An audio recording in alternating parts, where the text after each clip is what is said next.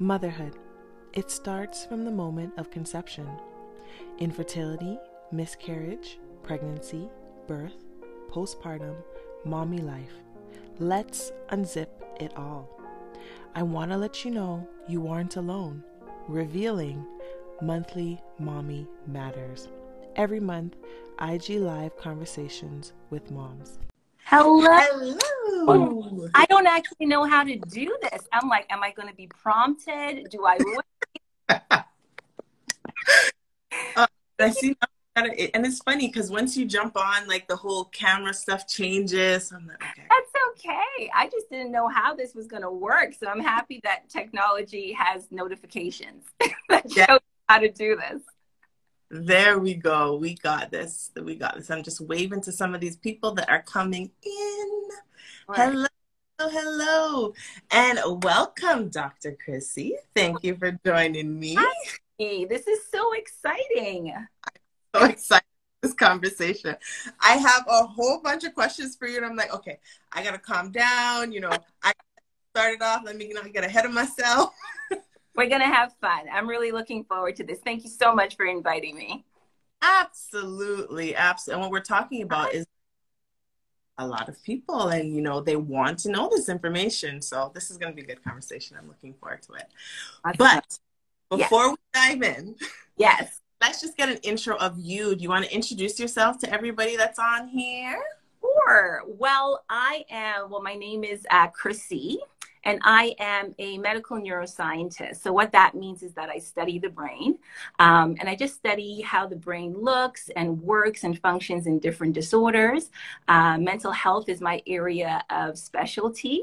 So, I really kind of understand what happens when people don't feel the way that they um, that they don't they don't feel the way that is well, like they feel like they might need some support in some way. And how do we navigate those emotional times? And what does therapy do to the brain? And what does eating well and exercising and all of these really positive lifestyle things do? Uh, so, as a neuroscientist, I kind of just study that. And I have this, like, you know, passion for sharing information. So now I'm here in this social media space, just trying to do my best and kind of sharing and supporting people and understanding that they really have control over their lives and their brains and and all that kind of stuff. So let's share information and help each other out. So i really appreciate this you know being here tonight with you. And i'm really happy about what you're doing too for moms and as an entrepreneur. Congratulations. Thank you, thank you, thank you. It's not easy, but hey, I'm Oh. enjoying. so, just for those that are on here, um, one thing that we got to mention too, because this is a motherhood channel as well, that Chrissy is a mother. She is a mother. Two boys, right?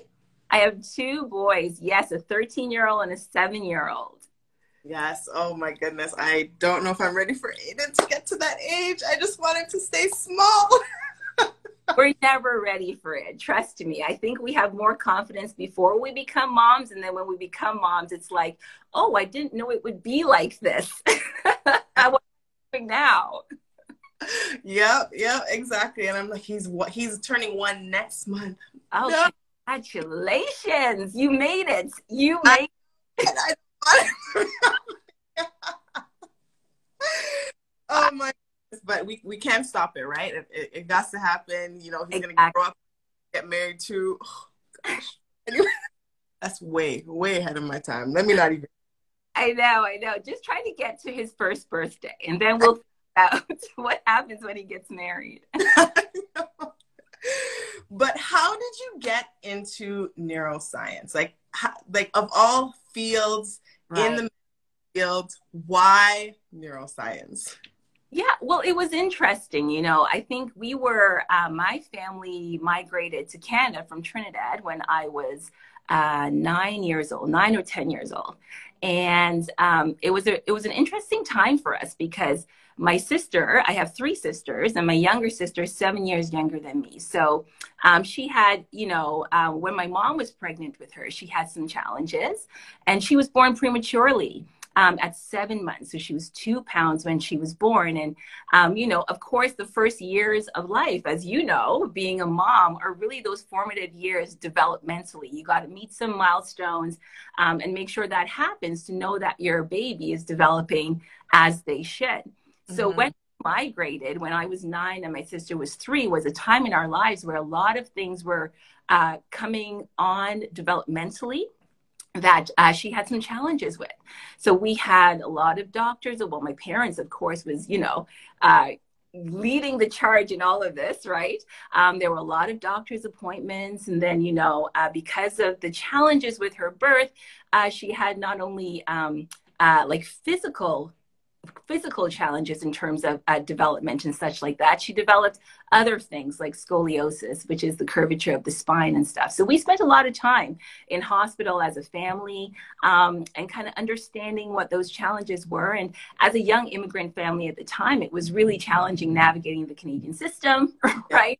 And what this this whole thing means, like, um, and at that time, you know, the internet was just starting fairly new. So there was no information to kind of help guide us other than what we were hearing from the doctors. So being the kind of person that I am, I, I really, I saw that struggle and I'm in psychology, I'm in mental health. So, you know, I feel deeply like it's part of me to feel yeah.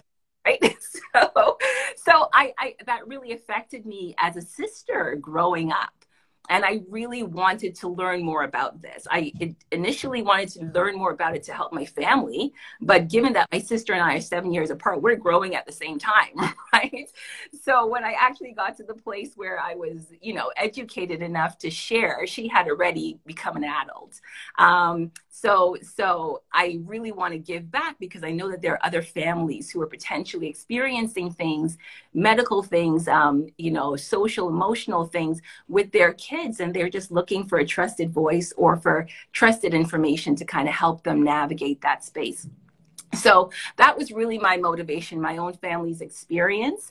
Um, and then just when I started studying the brain, just literally falling in love with it because it kind of just gelled and jived with everything internally. Like, you know, this is so cool. I think it was also a fascination for how, you know, I'm a Christian, how God can put this all together right? To help who we are. I was fascinated by that, and it just kept me going um, more and more and more, trying to figure this thing out to help families, to help my family, to help other families, and kind of just see where it goes as a researcher, kind of answer some unknown questions that we might still have. Mm-hmm. Um, help as much as I can. And you know, it's funny because two things that I actually want to mention here is I understand as a parent, you know, yeah. having child with all these different doctor appointments because with Aiden, you know, yeah. those who story, it's was constant.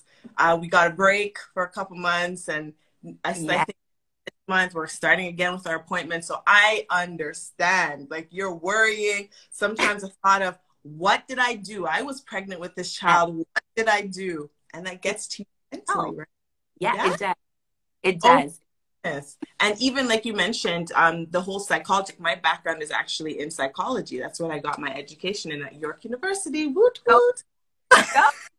but I understand that to see that, like you said, like you feel for people, you feel yeah. your family members or friends. Like when somebody's going through something, you yeah. actually feel it. And there's yeah. only you can do. And you start you know searching. And that was one reason why i actually got into psychology was because i had a family member that had mental illness. And i was like right. why behave this way? I don't understand. What's going on? And yeah. learning you know you diagnose some stuff that you're not supposed to diagnose when you're studying. But yeah, of course. we all do. Exactly. That's what fascinated you. So you got into that field right?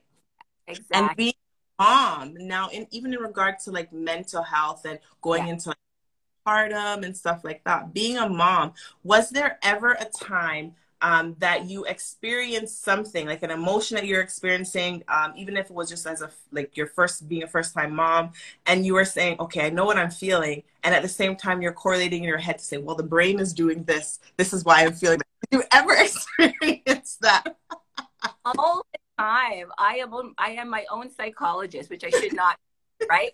because we all need therapy. We all need therapists, right? Yeah. the well and those who need support just need to be able to talk it through with someone um, so i've done that all the time all the time but but being a mom is a very interesting role it's one that you cannot predict how it will go because your children themselves are their own individuals. So I have two boys. They came from the same mother and father, and they're so different. Like they're so different. So you whatever you did with the first one is not going to work the same way with the second one. So you're always sec- I am always second guessing myself but I'm really like, you know, just trying my best to make informed decisions, my husband and I. And then, two, you have that dynamic in, in a marriage where you think differently from your, your spouse, mm-hmm. and you might have different ways of approaching you know this situation in front of you so really day by day communication I'm, I'm married, of course, the communication between myself and my husband is so important. And then also just supporting the kids the best we can in that moment, in that situation. And I, I constantly second guess myself, but I just say I do the best I can and I leave the rest in God's hands. That's literally what I say. That's all you can do. Yeah, yeah. Yes. But when we talk about um, postpartum because we're going to get into a little bit of postpartum first but when we talk about postpartum what actually happens in the brain? Like i know it has to do with some hormones but, but what's actually happening? It's it's a whole thing right? And i want to i want to start off first because you know some people call it baby blues. You know that's another kind of term that's been coined that that's that goes around a lot. And there's a difference between postpartum and baby blues right? Mm-hmm has to do with with more the intensity of the symptoms you're experiencing and the length of time. And you're absolutely right. When we think about pregnancy and what the body goes through, we know that there are physical changes. Your husband sounds like an awesome person. That's my husband. In hey, awesome I saw his name pop up, so I got a little distracted. Anyway. hey, husband. Mine is on here too, clapping. So, hey, we got. I, I, see her husband in the chat too. Okay, back on topic. No, but so I think we we we sometimes forget that the physical changes that a mom's body goes through, the brain is part of the body, mm-hmm. and it too goes through physical changes uh, when pregnancy happens, right? So we're talking hormonal changes. We're talking things that trigger uh, genetic programming in our body that changes our brain as moms right? And and what tends to happen sometimes when a mother carries a baby you know le- just predicting the, the life change it would be. They might have pressures at work they might have to say, how am I going to raise this kid? Like financially, do I have the proper support system? Do I actually know what I'm having? So those situational things, in addition to hormonal changes, might be triggering an emotional response something mm-hmm. that can I really handle this? Do I really have everything under control? And that's pretty normal. I think they, the stats say about up to 70% of moms experience baby blues, right? Um, it's short lived, however, in those individuals. It does not interfere with their ability to function in their day to day lives. And those moms tend not to require kind of medical assistance in dealing with, you know, their irritability or a little bit of anxiety or like spontaneous crying. It's hormones, it's life, it's happening, right? Yeah. Like, caring for a baby around the clock is in itself is very tiring and overwhelming and you're lacking mm. sleep. So these kinds of emotional changes are quite normal. So moms uh, shouldn't feel like it, I, i'm not i'm not a good mom for feeling a little bit down. Yeah. so i just want to put that out there. But what happens is that baby blues you know sometimes in people last up to about two weeks when it goes beyond two weeks, like anywhere from like a few days to two weeks, when it goes beyond two weeks, and that unhappiness, that anxiety, you know, that irritability, that feeling of overwhelmingness um, kind of settles in and doesn't change, that's when we're talking about more of a medical condition that might need intervention, right? So, postpartum depression is what I grew up with it being called. Um, and now it's kind of being retermed as peri postpartum depression. And the reason why is that peri means after.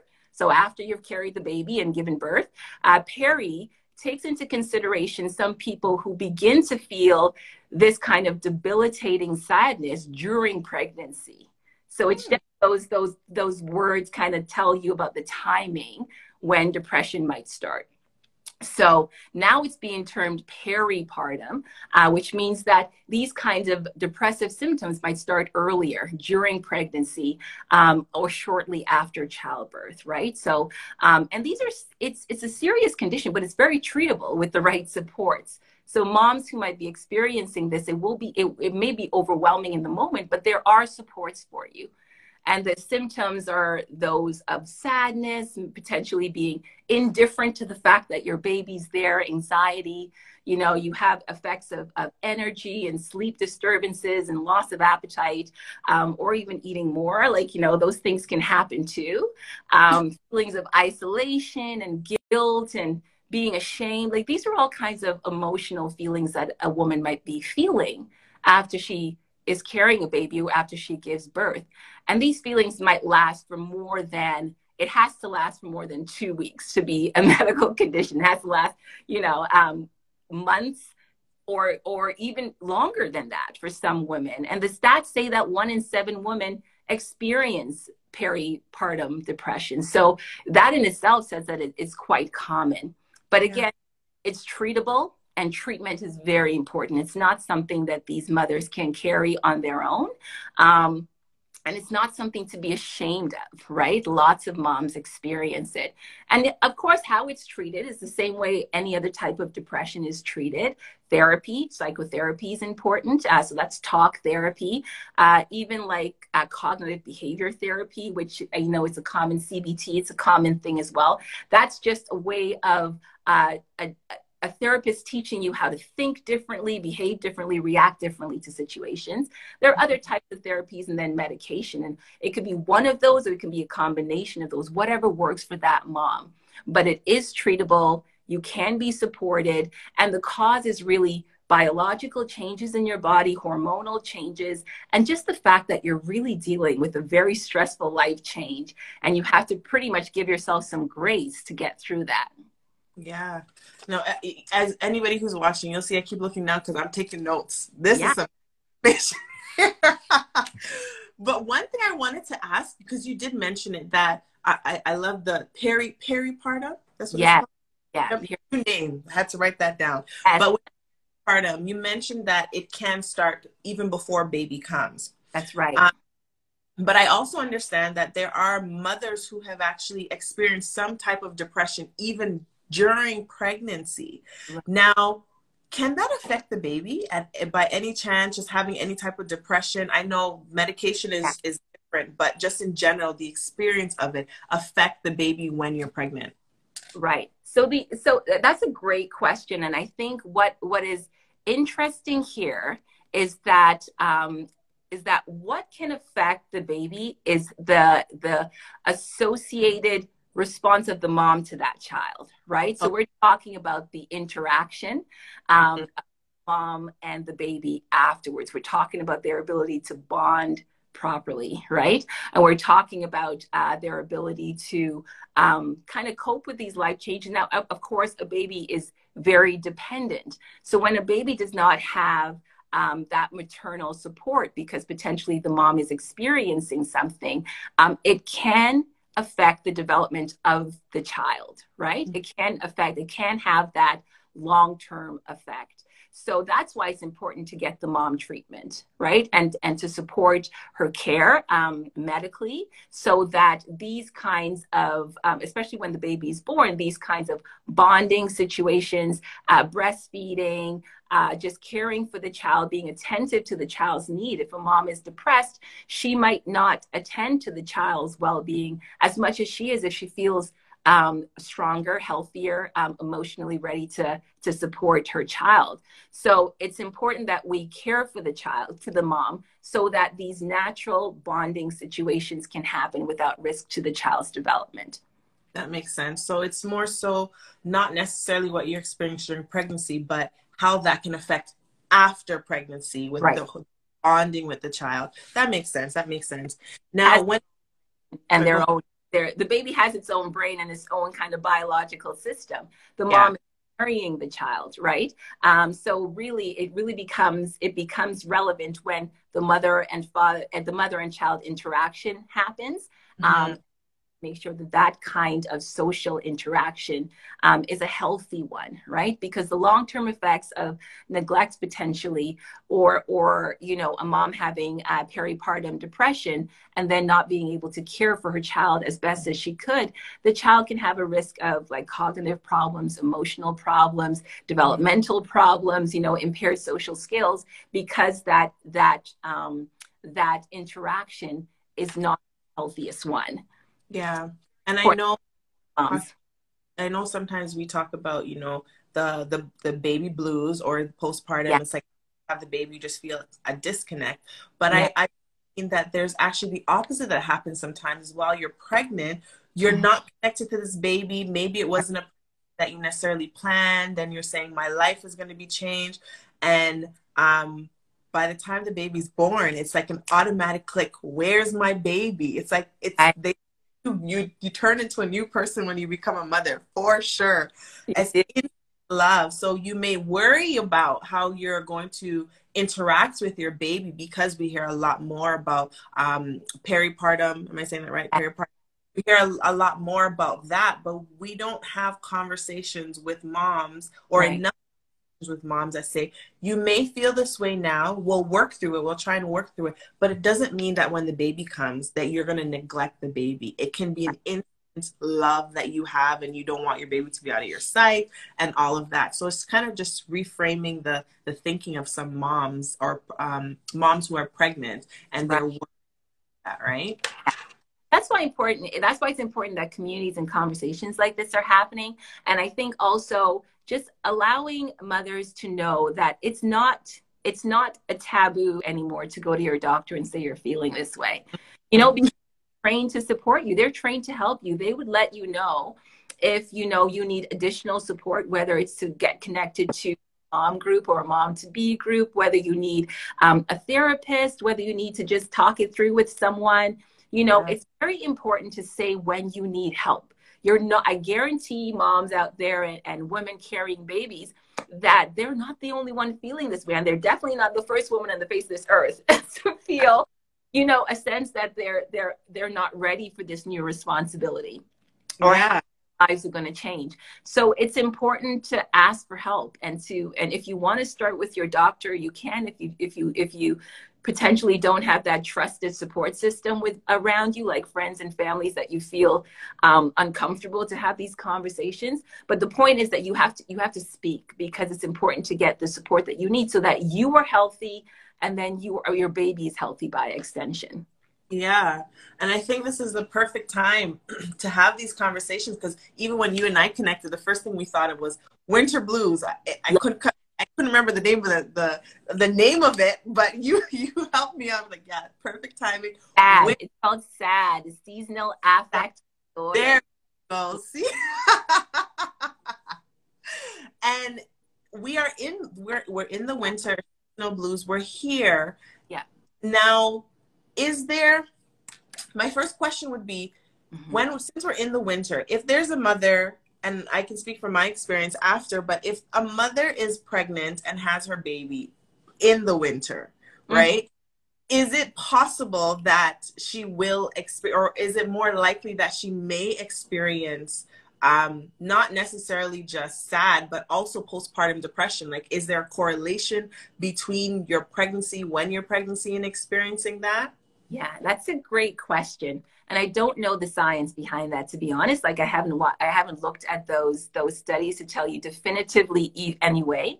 Yeah. But oh, one I can tell you, if a person, if a mom has experienced depression or anxiety or something in her past, she is more at risk for experiencing again. Um, in in her pregnancy or in or after pregnancy, after she's given birth to her baby, because hormonal changes because of this big life event that just happened that is completely changing the dynamic of her world.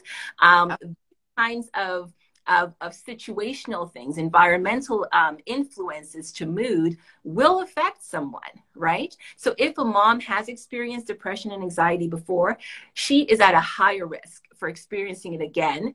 Um, in after pregnancy or during pregnancy. The winter months are difficult anyways for anybody because especially in a place where there is winter. Like I, I know that there's some people watching here who who live in warm climates, so they might not experience the same thing like what we're experiencing in Canada. Um, I see you're. I think she's in Trinidad right now, right?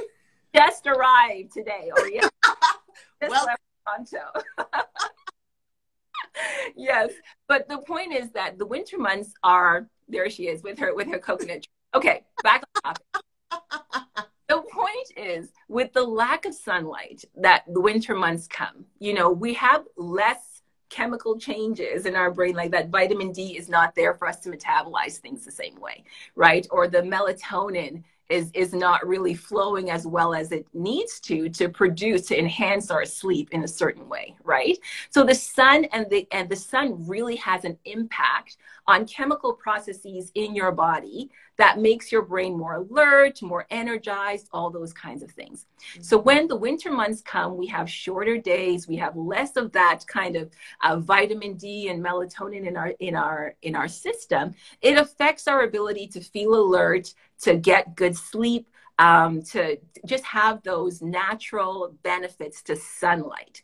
So, if naturally we experience that, and we're not carrying babies at the time, um, people who are carrying babies with these hormonal changes and these chemical environmental changes it's likely that they might uh, you know experience some of that pressure more especially with the situational mm. change of having such a um, a, a life changing event, right? So it's important that we keep our eyes on the, on these moms, and that's why public health is so important. And they follow moms uh, right after birth and stuff like that to kind of check that the mom is doing okay and adjusting to this new way of life. Uh, because we just have to we have to check on them. So the medical system does what they do our friends need to as well if you have a if you have a friend who is pregnant um, during winter or even just had a baby during winter, just kind of check on them, you know, be supportive in whichever way you can. And just know that we're all in the winter months. The blues are just everywhere. Let's just kind of support each other.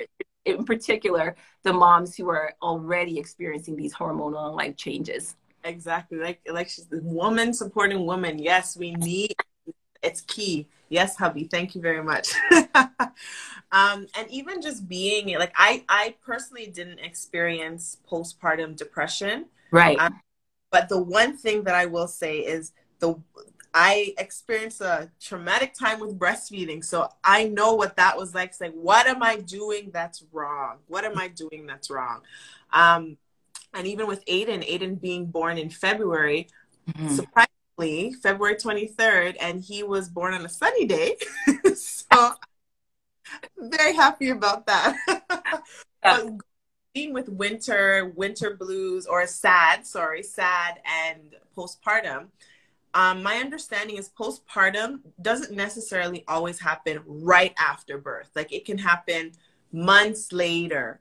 Right. So if that does happen, and say, I'll give you a scenario, you know, I have my baby in the summer and now it's winter time and I'm now experiencing some different emotions that I wasn't necessarily experiencing before. How can I differentiate between sad and postpartum? Like, how would I know what to look for and say, okay, this is why I'm feeling the way that I'm feeling? Right. Now, I think if you're feeling off anyways, you just you try to do you try to do things to to help yourself. So and uh, so I'm going to tell you um, this is staged answers. So this is not the end of the answer what I'm going to say. This is the beginning. So I when we're when we when we're and always when we're feeling off, it's important that, you know, we try to get enough sleep because sleep does affect how well we show up cognitively. So we sure we're getting enough sleep. We try to eat balanced diets because what we eat are our brain chemicals, neurochemicals are built from the food we eat. We digest stuff, we break it down, Some of it gets sucked into our GI, our, our digestive system. It decomposes it, makes chemicals, and our body benefits from that. So if we're not eating well, our brain is not getting the fuel it needs to build the helpful chemicals to help us. So it's really important that you're that we're eating well. Try to stay active, exercise, move your body right? Because that also creates chemical changes in our body that our brain benefits from. So, exercising is also important and just tapping into your social support network. So, being around friends and family that are supportive, that can be like, say, listen, I really just need an hour to nap. Can you come watch my kid? like, you know what I mean? Or like just be in the house with me. Like, you know, that kind of, that kind of.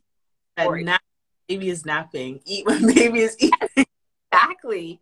That's yes. so anyway, so so these things are really important when we're feeling under the weather and when we're just feeling like we're a little off. I just need a little bit more burst of energy.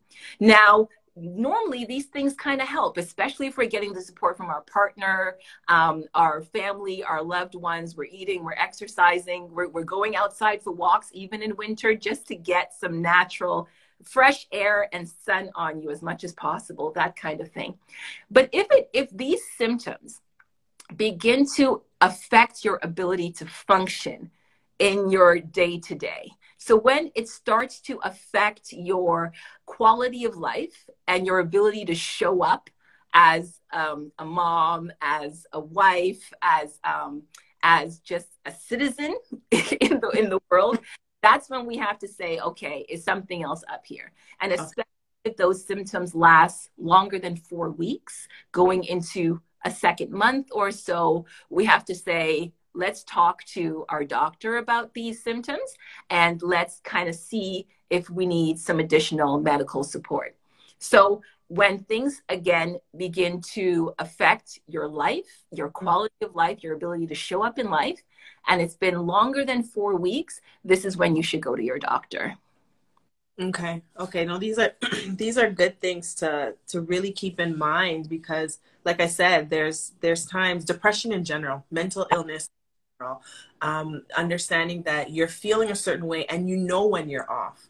Yeah. When you're get the help that you need. Yeah. And depending on scenarios like we talked about support from family, from friends, but not everybody can give you the advice that you need. Right. right? It may right. not understand what you're going through or they probably went through it and they're they have side effects from what they've gone through right? And all those the advice that they're, they're they can be giving you doesn't necessarily work. So it's about saying okay i know i'm experiencing this let me just go talk to a friend. Yeah. if that works great. Yeah but it doesn't it's, it's taking the stages to say where do i go next? What do i need to do that's next? Right? I want to jump in here and say taking support from someone and advice from someone are two different things, right? Sometimes we don't need advice. Sometimes we just we just don't need you know people's two cents coming in to, to our feelings but we might need them to be another body in the house to help watch our kid or we might need them to kind of help with you know uh, just giving us co- coverage so that we can have a long warm shower that is uninterrupted like locking the bathroom door so you're can't find you, right? So when they reach out to family and friends, we love our family, we love our friends, but not because we need help means we need advice. Mm-hmm. So being cautious, even in that moment when when when a friend reaches out to you and they're pouring out their heart, you can respectfully ask them, "Do you just need a listen here, or are you asking for my advice?" And if they, you know what, I just need to speak and kind of think through this out loud on my own, respect that space and let them be. I think we love so hard uh, in our support system that we feel like we need to fix things for people. And they don't always need us to fix it. Sometimes they just need to speak. And that in itself brings a level of relief to them, right? Yeah.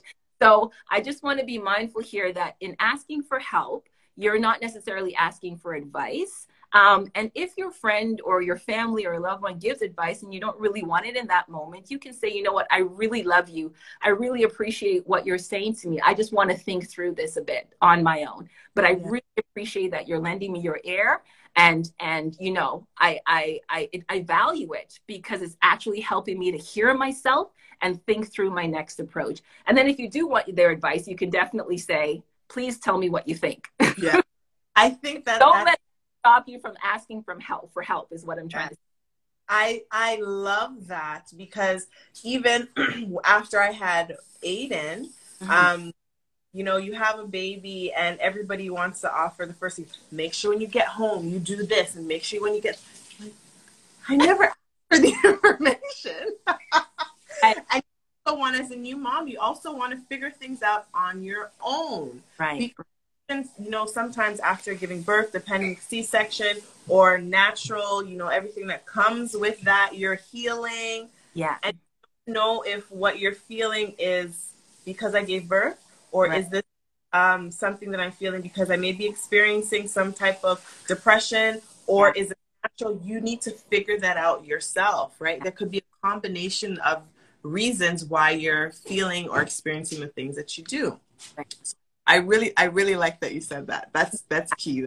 And I and that doesn't mean I, I want to put this out there too. It doesn't mean that you're gonna come to the right answer all the time on your mm-hmm. own but I think it's important to give people space to be in control of the information that's coming at them and also to give a space to learn, right? And it might be a bad or a good thing. You might take that person who is not quite open to advice, might take 10 years to get to a place where you could have sent them in two. But I can guarantee you that that learning experience of going through that is is it's priceless and they need to potentially get there on their own but don't stop you from extending a, a helping hand. That is it's very practical. Like can i pick up groceries for you? Can i drop off a meal? Can i take your kids for a walk in the park just to give you half an hour right? Like that kind of thing. That kind mm-hmm. of practical help I, I don't think anyone's going to turn it down when you're a when you're a mom. Yeah that's the one thing. I wish i had more of that especially with we live far. We live in so that's one thing. Nobody's coming out to see us much. Well, COVID, you know, everything yeah. was down. You have to be so careful with a newborn who yeah. you're to. So it's it's and I feel like especially with COVID, there have been a lot more people experiencing depression in general, not just mothers, but even mothers mm-hmm. going new baby. You don't know, you don't always what you're doing, especially if it's your first child. You want to have people around, but then then you're balancing a how do I have people around because mm. I have COVID and you can't expose. It's a it's a balancing act, which is challenging. Hard. It really, really is hard. Yeah, and you're absolutely right. This COVID thing sends everything upside down. Like even even you know moms with older kids like myself, we're going crazy.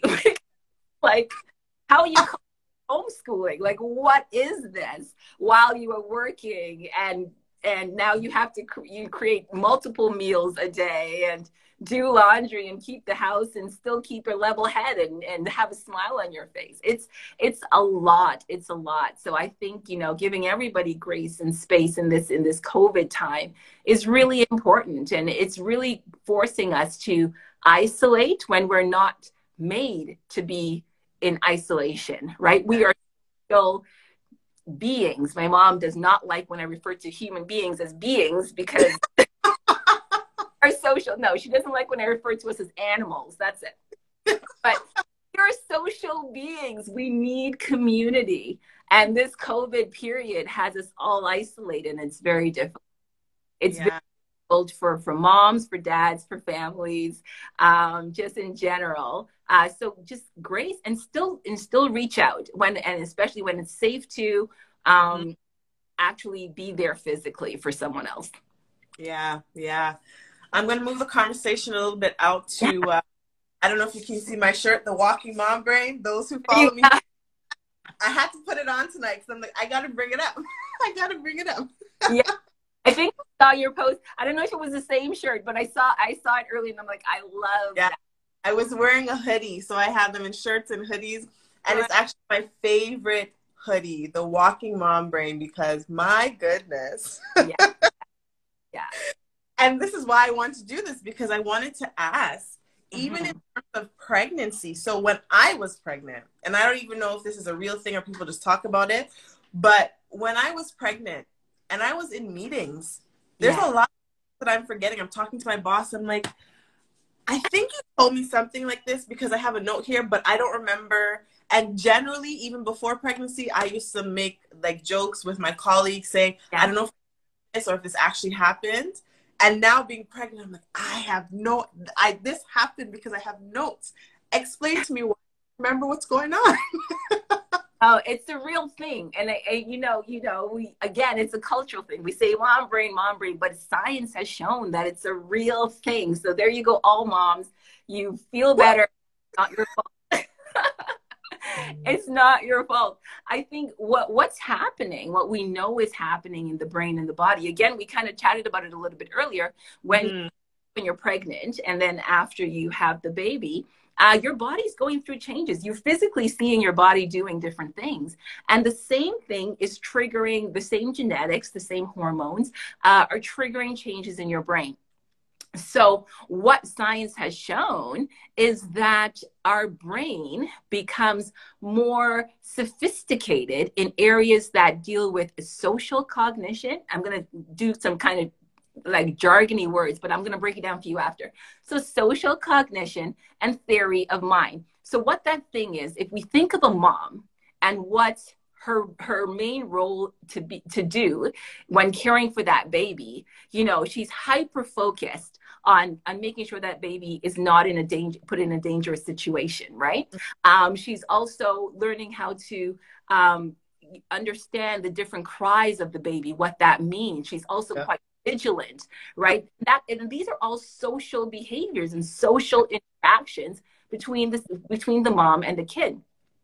And this is because of brain changes. Our brain changes to allow us to be more sensitive to these kinds of social interaction. Theory of mm-hmm. mind is that is that concept that I understand how you are feeling without you having to tell me. I have that like from your from your emotions from your body language. I understand that. That's theory of mind there's a theory that i understand your mind um, and we're connecting socially that way. And that's what a mom has to do as well. A mom has to understand her baby's uh, behavior mannerisms mood because that kid doesn't have any words as yet. So these are the parts of the brain during pregnancy and afterwards that change to be optimized for that mom to show up in that way for her baby. And these same brain areas, science has shown that showed up in dads too. Dads who are very hands on, their brains also change um, to kind of show these kinds of properties. So, because of that, we only have so many resources in our brain. So, if we're optimizing that social cognition and that theory of mind, other areas are not getting the same kind of power, right? So, dad brain, that's what you're. so there is there is a little bit of a cost to other kind of cognitive processes like remembering things and you know remembering where your keys are and remembering what happened before and all those kinds of things.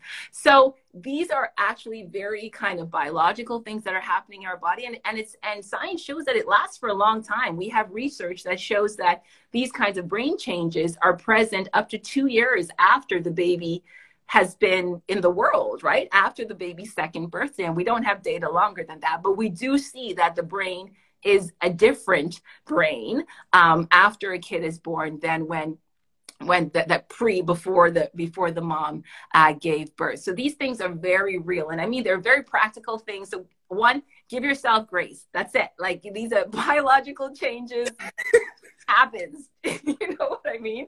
But there are things that can be done. Like you know you be patient with yourself. Know that it's not your fault that your brain is behaving differently. You just had a baby. These are biological changes that your brain is adjusting right? Be patient with yourself. Make lists that's what paper is for paper and pen. That's what your phone is for. Make lists to remind yourself of things right? Plan ahead when you're leaving the house plan the night before how you're going to kind of help yourself get up.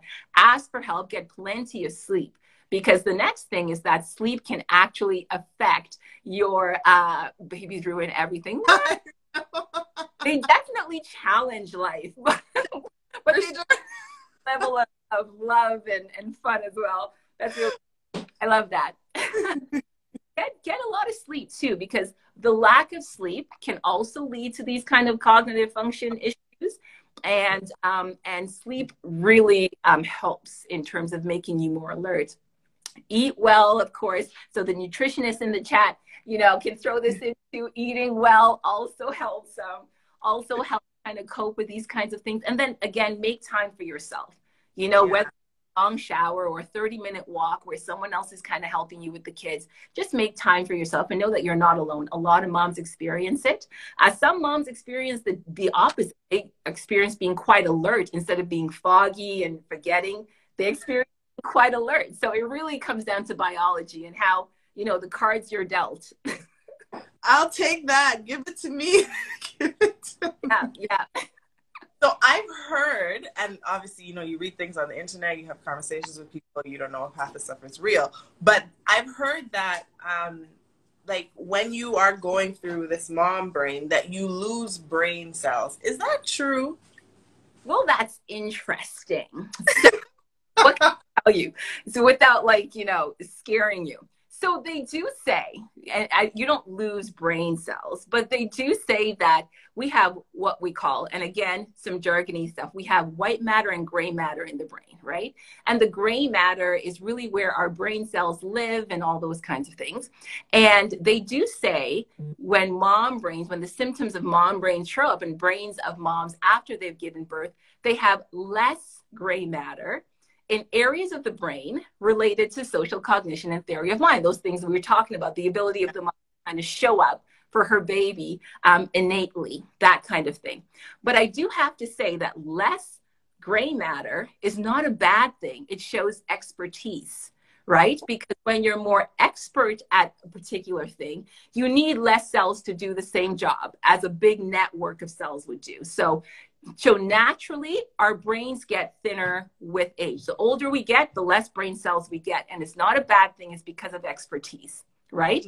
Of course we have things like dementia. That's a whole other conversation. So we're not, we're not even there. But but naturally all of our brains get thinner with age, meaning that we lose brain cells.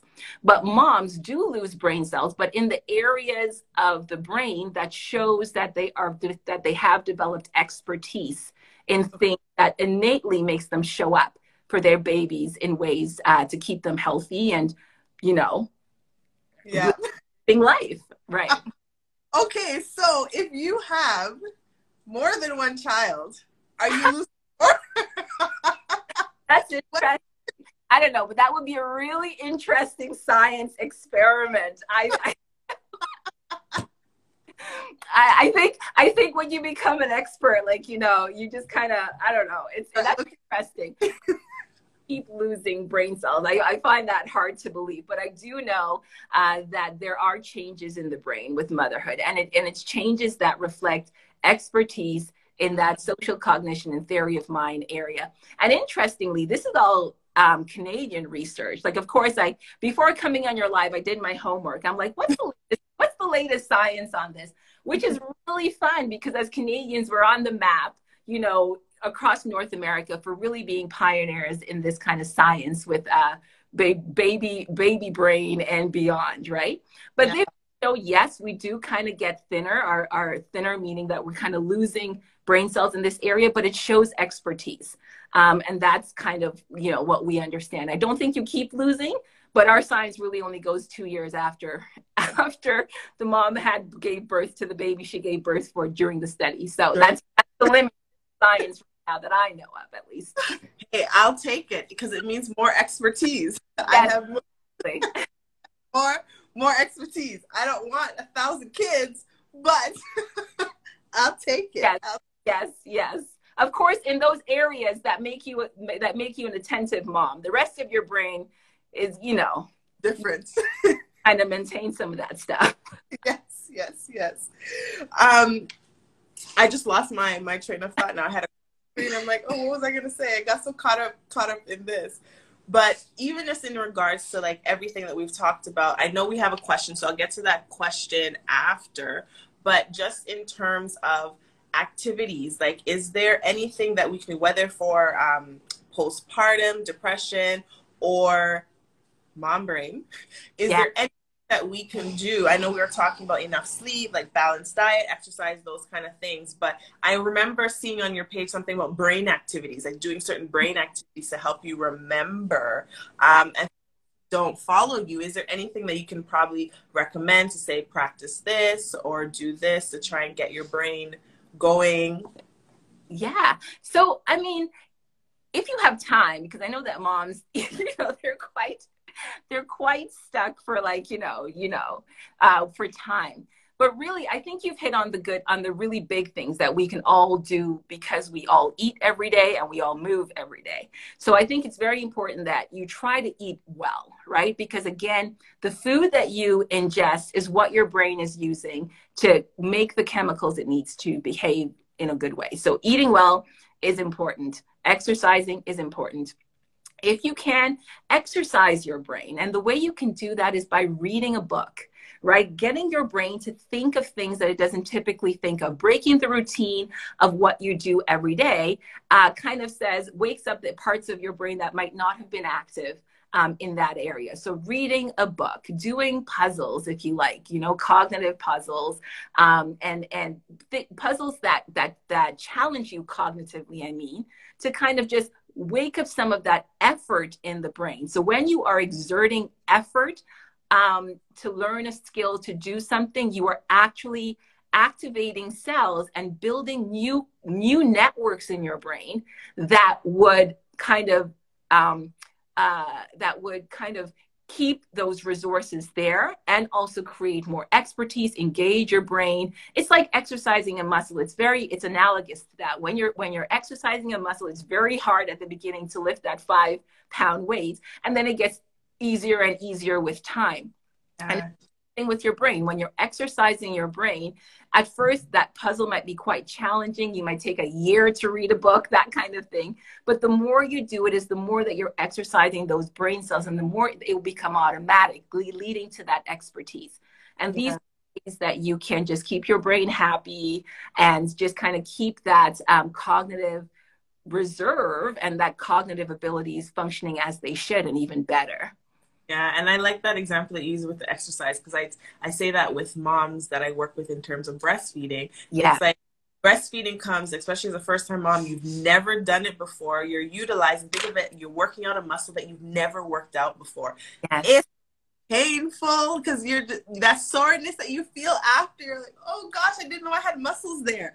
Yeah. It's thing with with like breastfeeding. It's you've right. never used it before so it's going to be uncomfortable. It's not something that you're automatically going to jump into. But over time when you continue to utilize that muscle or you continue to breastfeed it's going to get easier and it's going to be like second nature to you right? It's yeah. no longer that soreness that you felt when you didn't even know the muscle existed. Exactly the exact same thing happens with your brain. I think sometimes we think the brain is this mysterious thing, but it's part of our body and it follows some of the same rules as other parts of the body. So yeah about exercising your brain like exercising a muscle. That's when you're doing those puzzles, those quizzes, reading a book, doing something new, learning a new skill, right? I know some people kind of try a new language or, or try, you know, um, to do art in a different way, to think of a different approach to something. Just kind of doing something that you haven't done before so that your brain cells kind of they're like, oh, there's something new. Let's see what network we can build to support this behavior. That's really what you're doing.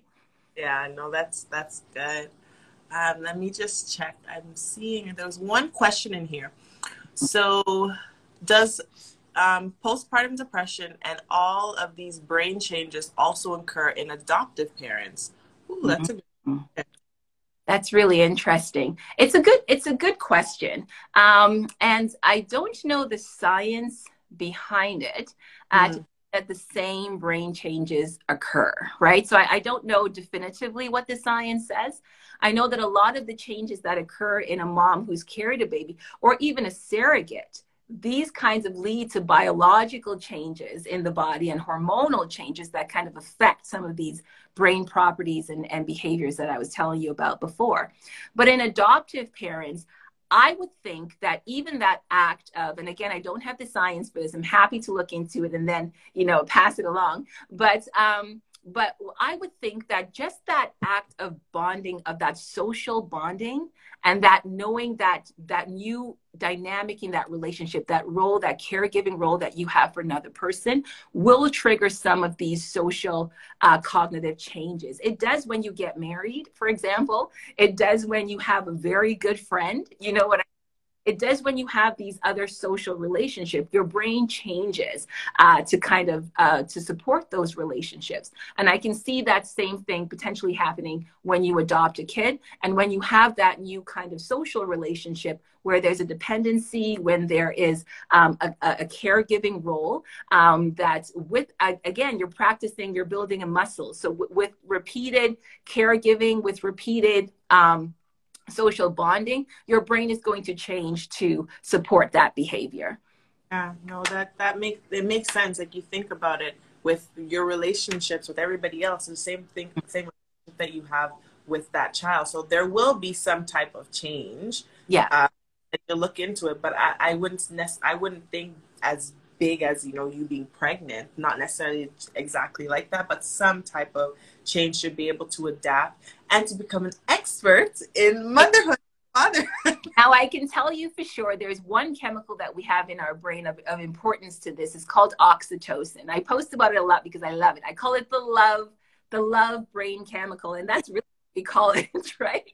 We call it other things too. But it helps to say that when you have that that relationship, that love relationship, this chemical is very, very active and it changes properties in your brain. It changes that kind of connection, that bonding.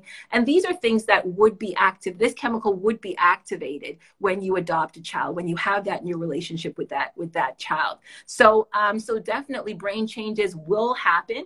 Uh, oxytocin is even seen in, in sporting events. Like when you have a team player, a teammate that you've been playing together for a long time, that social support, that high five, that touch, triggers the action of this chemical. So likely you would also see um, the same kind of brain changes when you have an adopted child. That hugging, that caring, uh, that love relationship is is changing the chemical activity definitely the chemical activity in your brain the structural activity that's a good question and i could definitely look into that and get back to you and as you just because this is not planned but as you mentioned it you talk about um, oxytocin mm-hmm. but that's to when you're going through labor and when you're going through delivery, right?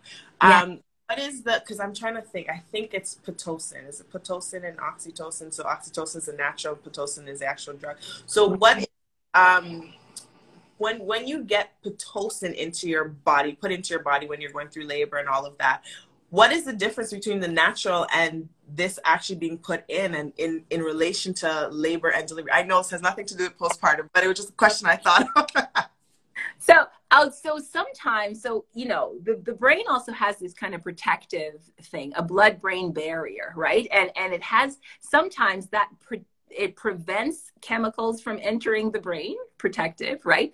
And some other chemicals can actually come in and then create have the building blocks or be close enough to the naturally occurring chemical that it would metabolize into the chemical that the brain kind of needs. So sometimes pharmaceutically we have to we can't introduce you can take oxytocin by the way but you can't in, always introduce uh, the naturally occurring chemical into the body artificially, like something that looks like the naturally occurring chemical. You have to introduce something that could be metabolized into it when introduced to the body so that it could actually enter into the body and go through the chemical uh, changes. So that might be one of the situations with uh, when, it, when it's given, right? It has to be, it will be used by the body to create what it needs um, and act similarly, cl- be close enough to the chemical composition that it can be quickly metabolized into it to produce uh, similar behaviors in the body to help the body do what it should.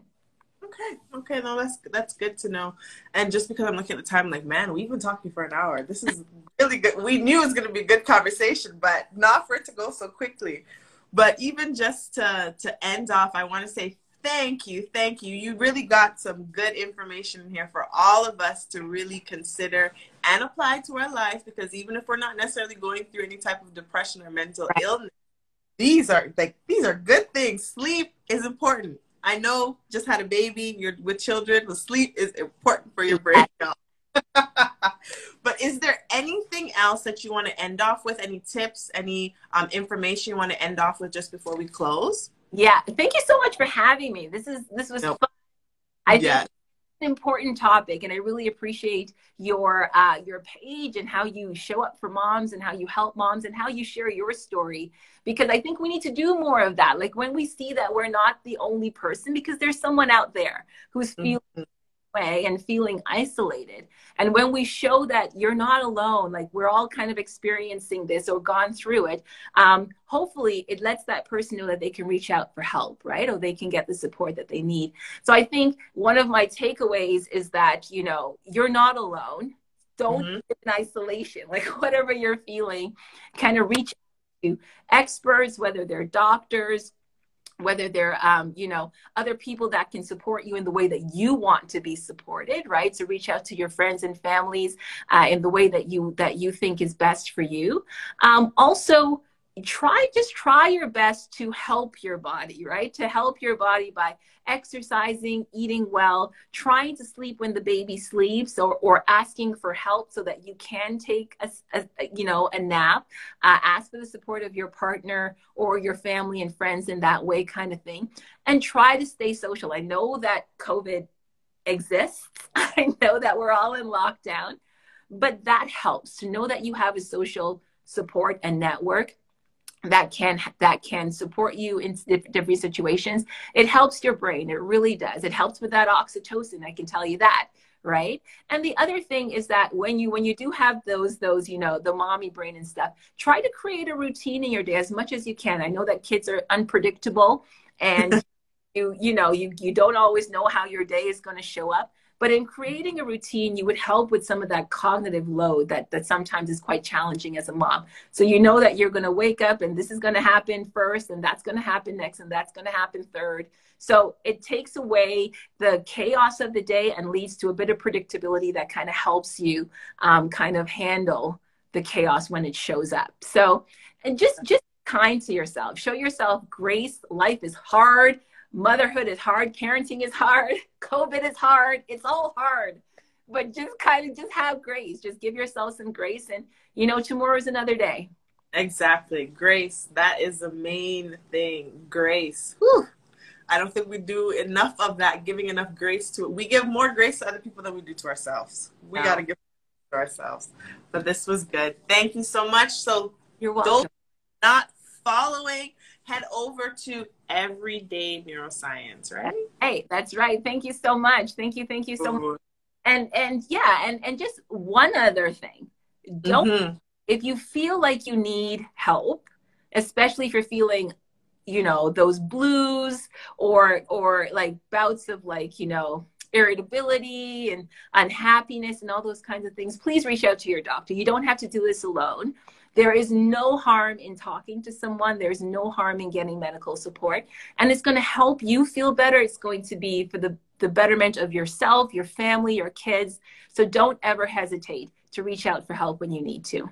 Yes, I think that's key because we, in our community, we shy away from getting help when we're like, come on, everybody else is doing it and they're doing much better. We got to do it too. Let's go. are getting better. I will say that our community has gotten a lot better from years before. We are going out there and we're talking about mental health, not yeah. just for women, but also for men. So I'm proud of us. Give all those on here a hand. yes. Thank you. But I think we need to do this again. I feel like there's so much more that we could talk about. Um, and you and I will probably connect maybe later on in the year. Who knows? But this was really, yeah. really conversation.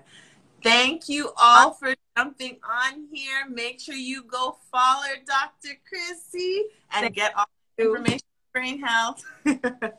Thank you. Have a good evening. You too, hon. Bye. Bye.